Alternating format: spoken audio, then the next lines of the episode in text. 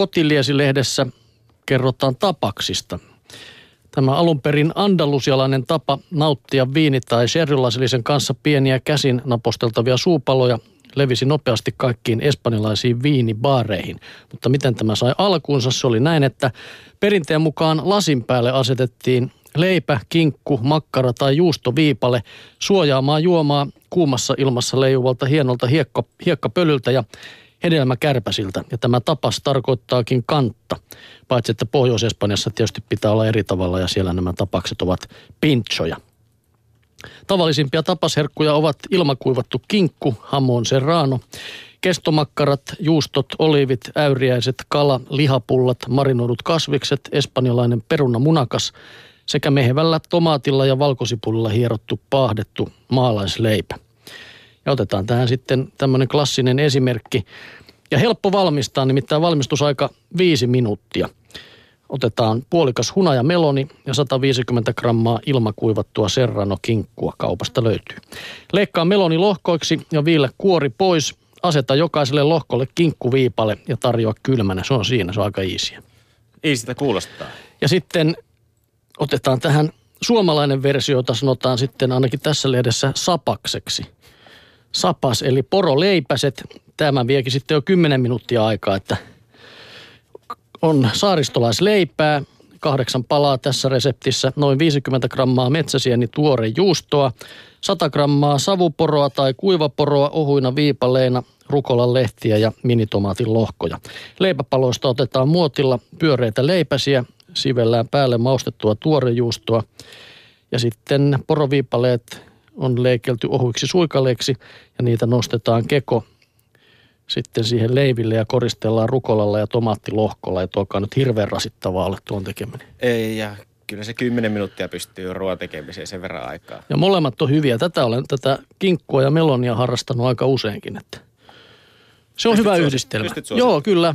Makeeta ja suolasta. Mä en muuten ole tuon espanjalaisen ruokakulttuurin ystävä siinä mielessä, että kun päivä vedetään aina pikku, pikkuhiljaa noita tapauksia pitkin päivää illalla ahdetaan sitten täysillallinen joskus 11 aikaa. Niin on ilo, se tyyli, joo. Että en mäkään sitten jättäisi sen illallisen väliin. Että, Näin joo.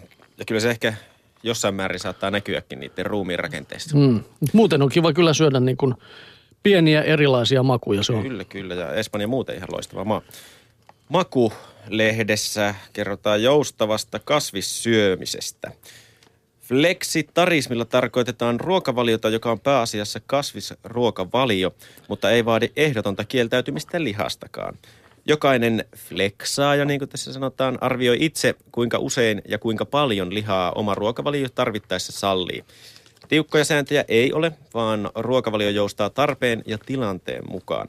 Siihen viittaa myös ruokavalion nimi, joka on englanniksi tietenkin flexible, eli joustava. Tavallisesta sekaruokavaliosta fleksitarismi eroaa lähinnä siinä, että flexaaja pyrkii tietoisemmin lisäämään kasvisten käyttöään ja korvaamaan lihaa muilla proteiinilähteillä, kuten palkokasveilla. Keskivertosekasyöjän ruokalautasella pihvi esittää usein pääroolia kasvisten tyytyessä avustavaan sivurooliin. Kun sekasyöjä haluaa ottaa askeleen kohti joustavaa kasvissyöntiä, hyvä lähtökohta on ensimmäiseksi kiinnittää huomiota lihan käyttöön. Keskimääräisessä suomalaisessa ruokavaliossa viikon ruokalistalla on reilusti yli kilo lihaa ja lihavalmisteita. Flexaksen alkuun pääsee, kun alkaa tietoisesti vähentää lihan käyttöä ja tehdä monipuolisemmin tuttavuutta kasvisten kanssa. Joustava kasvissyöjä saa ruokavaliostaan yleensä vähemmän tyydyttynyttä rasvaa ja suolaa kuin sekasyöjä. Runsas ja monipuolinen kasvisten, hedelmien ja marjojen käyttö tuo ruokavalioon kuitua, vitamiineja ja kivennäisaineita sekä kasvisten muita terveydelle edullisia bioaktiivisia yhdisteitä. Riittävä proteiinisaanti ei ole flexaajalle yleensä ongelma, mutta lihan tilalle kannattaa silti etsiä korvaavia proteiinilähteitä, kuten palkokasveja, pähkinöitä ja siemeniä. Monipuolisesti syövä flexaaja sisällyttää ruokavalionsa myös maitovalmisteet.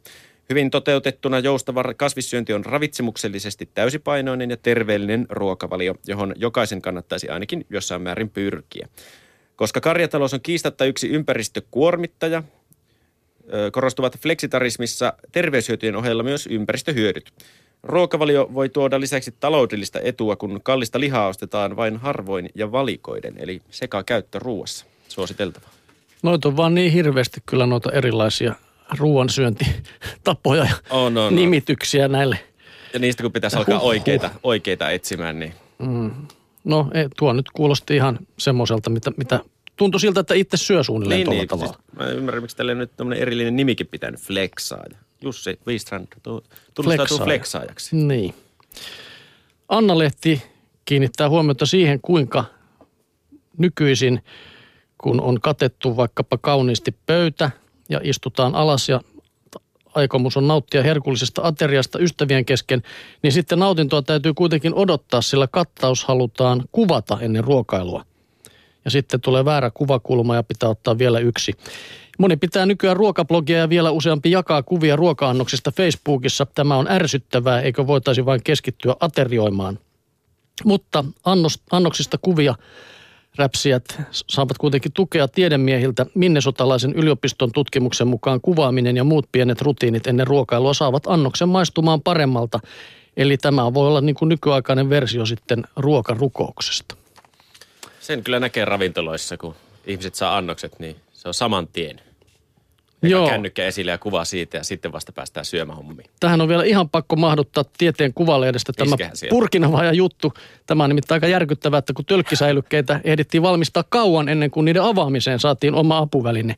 Esimerkiksi Alankomaissa säilöttiin kalaa hankalasti käsiteltäviin metalliastioihin jo 1700-luvulla ja auki ne saatiin sitten vasta vuonna 1855, kun brittiläinen Robert Yates patentoi purkinavain. No ehkä ne saatiin jollain muulla keinolla, mutta hän kuitenkin ideoi leukamaisen terän, jonka sai leikkaamaan metallia kahvasta vääntämällä.